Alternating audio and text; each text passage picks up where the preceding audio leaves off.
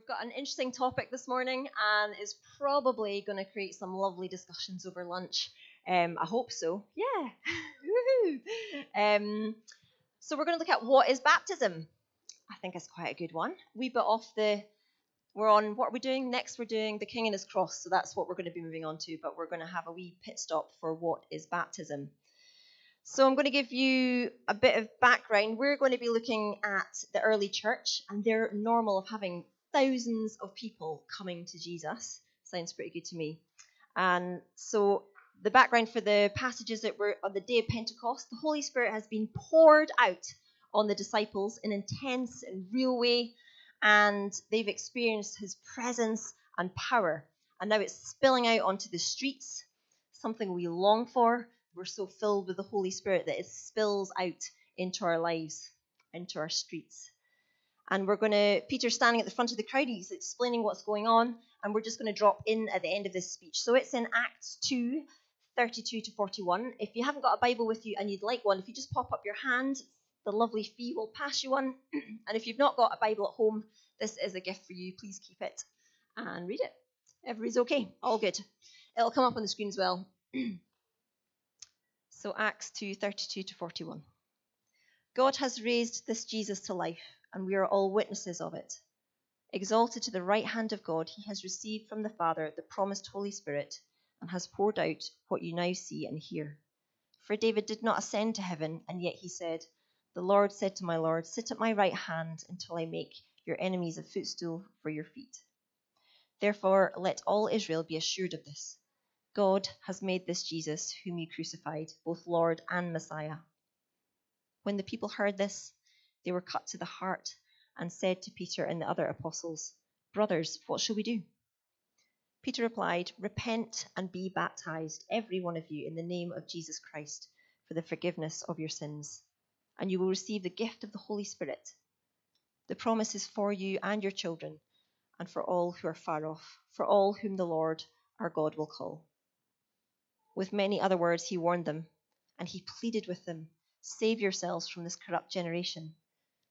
Those who accepted his message were baptized, and about 3,000 were added to their number that day. Is that all? 3,000. Can't quite imagine, can you? So Peter said, verse 38, repent and be baptized, every one of you. It's pretty clear, isn't it?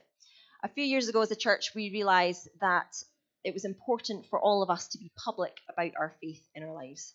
And we still believe the importance of that and the importance for everyone who has a faith to be public about it. So this morning, I hope that we receive afresh the call of Jesus for each one of us to be a witness to our world. That we receive a sense that God is saying to each one of us, come on, it's time to blow your cover. Or perhaps you've only just come to faith, and now would be a really good time for you to get baptized, to go all in, all out with your public faith. And for some of us, being baptized will be that opportunity. Seems to me there's about three moments. If I was to invite my friends to church, they might definitely come. Not curry nights or fundraisers, actually church. I think they're probably Christmas, maybe Easter, and definitely my baptism. So what we're going to do actually is do both of that. We're going to have Easter Sunday and we're going to have baptisms on the same day. What an amazing opportunity to invite your world. So Easter Sunday is the 21st of April, not even in the school holidays. What is that all about? But anyway, we're going to have baptisms at every site, and we're hoping to pack the services out with loads of people sharing their stories about how knowing Jesus has changed their lives, inviting their friends and family to come along. And even if you're not getting baptized, what a great opportunity to invite people that you think might find it worthwhile. So because of that, it's useful for all of us to know why we believe some stuff sometimes, isn't it? So we want to take time for the benefit of those that are not clear, or for those who would like it refreshed, about what is baptism. So racism, ageism, heightism, the only good ism is baptism. George Taylor, apparently one of the signatories on the Declaration of Independence, said that. Or the ever-famous David Beckham said, we're definitely going to get Brooklyn christened, but we're not sure into which religion yet. Bless. This may be a bit mean, is it? But anyway.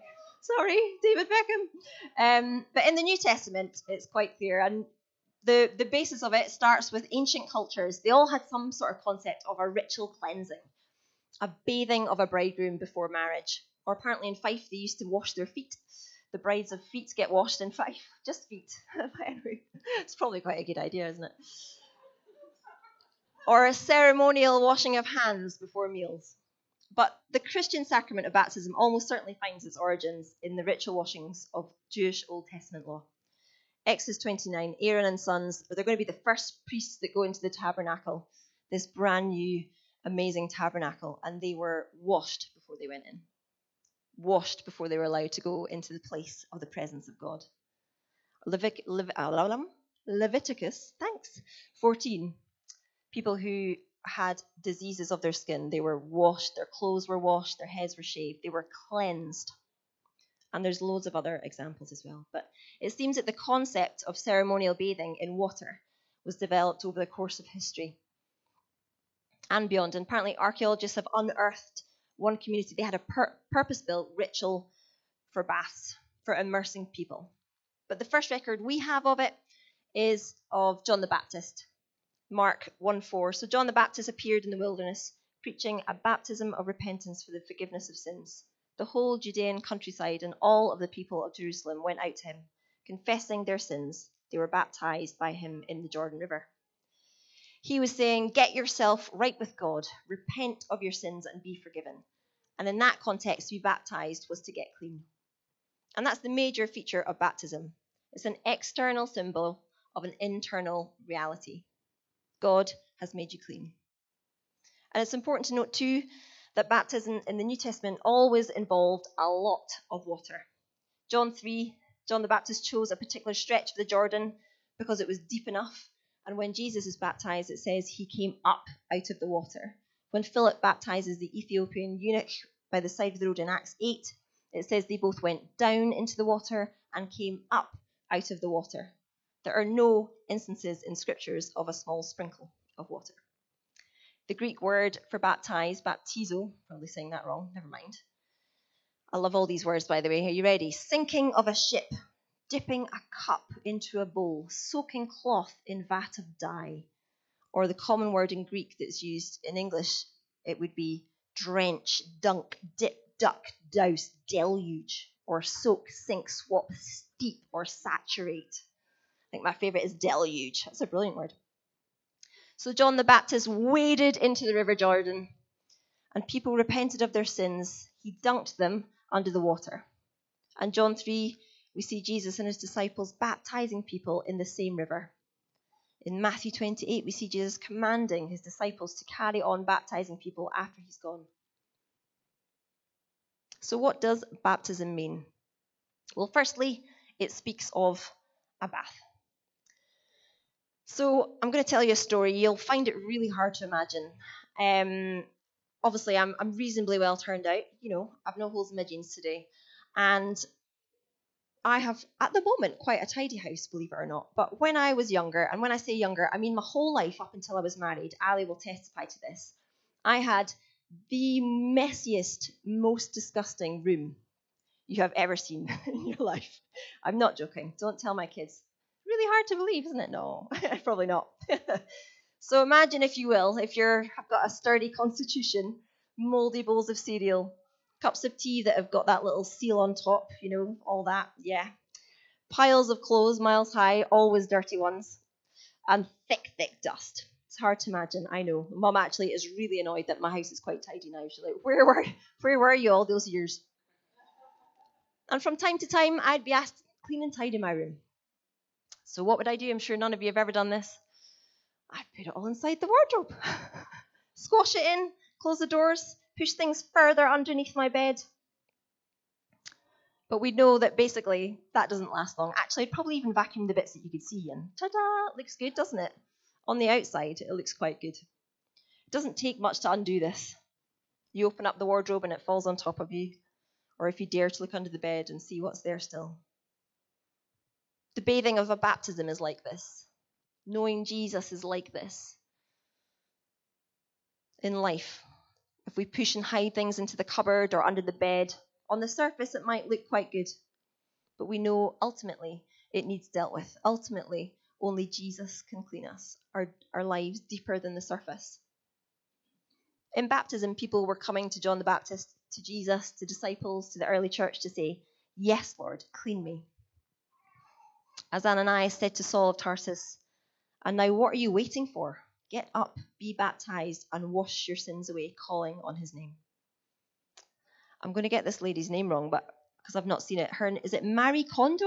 Is that the famous tidying lady at the moment? She's on Netflix. Probably got her name wrong, but I've not seen it. But a lot of my friends are taught. Apparently, she's a phenomenon. She can transform your life and organize your life to create transformational joy. That's what she does with tidying. Not quite sure about that. I'm pretty sure that God alone can bring order to the chaotic lives that we sometimes have. God alone can cleanse the heart. In baptism, we're saying, "God, please deal with this." We're saying, "He's made me clean and he will continue to make me clean." So it's a bath. And secondly, it's a burial, as well as a sense of cleansing that had been part of the baptism in the time of John the Baptist. The early church immediately saw baptism like a grave. And so in baptism, they were enacting the burial of their old lives, aligning themselves with the death of Jesus. Colossians 2:12 says, "You were buried with Christ in baptism, in which you were also raised with him." Baptism is the way we draw a line under the past, begin our new life with God. Not, "I'll start my diet on Monday. This year I'm going to be the best version of me. I'll reinvent myself, a new haircut, a new style." Not quite like that. And I'm really going to regret this name. Are you ready? Fyodor Dostoyevsky. Yeah? Oh, Johnny's in the room. Allah is not. Russian Allah is not in the room, thankfully. So a famous Russian writer and philosopher. I've actually written out phonetically. That's the only reason I got it right. I haven't spelt it right. All right. And he's also I'm going to keep going. I'm distracted now. He's also a journalist, and he tells a life story of being arrested, and he was sent to a firing squad. And he was about to be executed, literally, on his knees, blindfold on. And a hero appeared in the story with a pardon from on high. And he no longer was executed, movie style. And this could have been a potentially traumatizing event. However, all that happened was he felt this incredible sense of a second chance, a clean slate, a fresh start. For me personally, probably lots in the room, that's what becoming a Christian did. I'm a new person. The old is gone and dead and buried. I am a new creation. The cleanest slate possible, the freshest start. Draw a line and start again. Sounds good, doesn't it? So, of course, the New Testament talks a lot about how coming to faith in Jesus really is a death, how we lay down our lives in order to gain a new life in Christ. Galatians 2:20, "I've been crucified with Christ, and I no longer live, but Christ lives in me." And Colossians 2:20, "You died with Christ." So as we come to faith and repentance, a new life in Christ, we die. And in baptism, we perform the burial. So you've always wondered why we sing, "And I ran out of that grave." That's why. Again. We've left it and stepped into a new eternal life with him. So people often ask, can I be a Christian without being baptized? The answer is yes. But. Yes, but you haven't completed the process. Your old self has been put to death, but it hasn't been buried. So baptism speaks of a bath, and it speaks of a burial. And thirdly, it's a badge of belonging. My kids got into Edinburgh Zoo for free last summer. Amazing. All they had to do was draw a picture and write about themselves and send it off.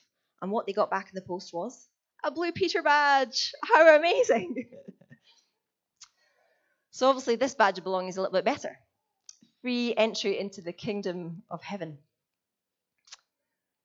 So if baptism is a badge of belonging, it's the mark of membership of the people of God.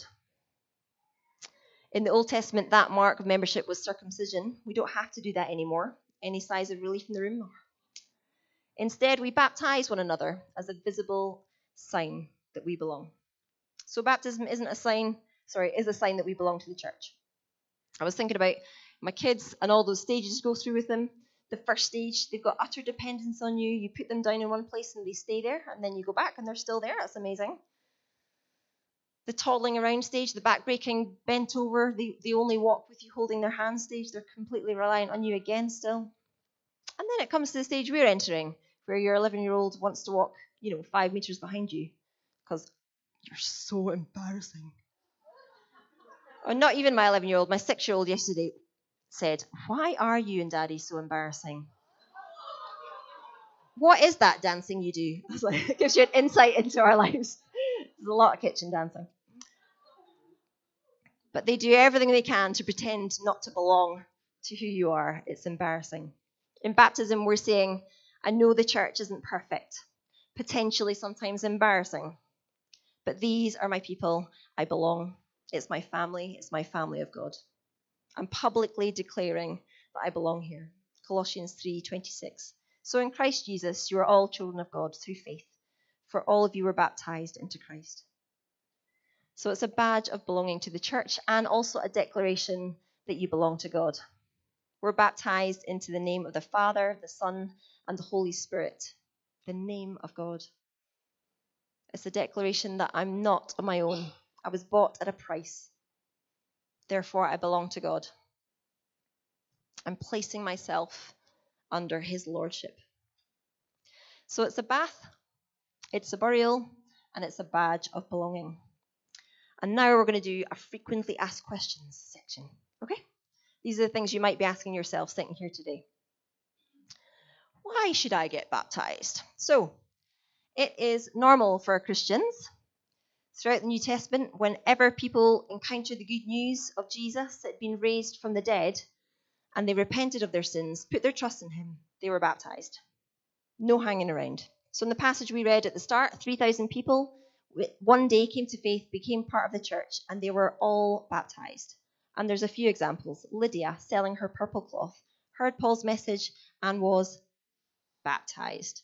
Philippian jailer, the night that Paul and Silas were praying and worshipping in the prison, the earth shook, the prisoners' doors and chains were loosed, the guard gave his life to Jesus and was at once baptized. Crispus, the synagogue leader, was baptized. Even Simon the sorcerer, amazed by signs and wonders, followed Philip, believed, and was baptized. In fact, you're hard-pressed to find anyone who does believe and repent, who isn't baptized, except maybe the thief who was crucified next to Jesus. Sort of fair enough, I think. It's what happened. They believed, they repented, they were baptized. It's not rocket science, it's not complicated, it's really clear. That is what we do. In fact, we can see from the writers of the letters in the New Testament that they just assumed that everyone was. They say things like, we've all been baptized into Christ. And perhaps that's because Jesus commanded it. Think about the great commandment, Matthew 28. Go and make disciples of all nations, baptizing them in the name of the Father, the Son, and the Holy Spirit. We baptize one another because Jesus told us to. It's why Peter was able to say to the crowd who asked him, what shall we do? Repent and be baptized, every one of you. Ultimately, to be baptized is to be obedient. So why else should you get baptized? It's a powerful witness. Let's face it, being baptized is a very odd thing to do. I like to run, and I remember running down a very busy road in Edinburgh, and all of a sudden the traffic was building up at the traffic lights, and there was one of those lovely, massive double-decker buses stacked with folk, and I did that moment where you go slow-mo, can't make it stop, but I am going to fall flat on my face. Splat. And it was agony. I skinned my knees, holes in my trousers, and the whole bus full of people was looking. And it's that moment you have to get up and make a brave face, laugh it off, and yes, it's totally fine. Not fine, not fine. Retaining our dignity and self-respect is very important to us. So why would anybody get in a big bath, sea, river, or slightly freezing paddling pool like us? We'll try and warm up a bit this time. With all their clothes on, allow someone else to duck them under the water. Something I remember my brothers taking great delight in our family swimming trips. It's done a wee bit more lovingly, don't worry. We let you breathe and stuff. Why would we do that? because Jesus is more important to me than my dignity. And it's such a powerful witness. It really stands out to your friends. They're like, oh, she really means this. What better opportunity do we have to invite all of our world, demonstrate how important Jesus is to us. And I know that. I know that Ali went to Tori's baptism way before he was a Christian, and he found it profoundly moving. Brian Doherty, he's now site pastor up in Ellen, and he watched his son being baptized, and that was the moment for him where he got it. It does have an impact on people. So start praying about who you might invite on the 21st. So next, and asking a question is, I was christened as an infant. Does that count? Tough question. I have some friends who've grown up in Christian homes, christened in Church of Scotland, and they really believe that that is them being obedient to Scripture and to the Lord, and that's fine. And I am a bit similar. I myself was christened as a baby, renewed my baptismal vows when I did become a Christian and made my own choice, because that's all that my church allowed at that point in time.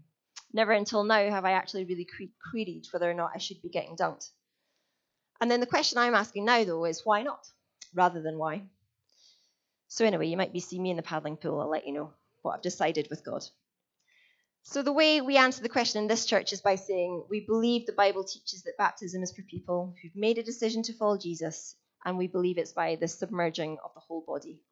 But if in your own heart, before God, whatever form of baptism you've experienced, have peace, then that's a matter of conscience for you. It is between you and God.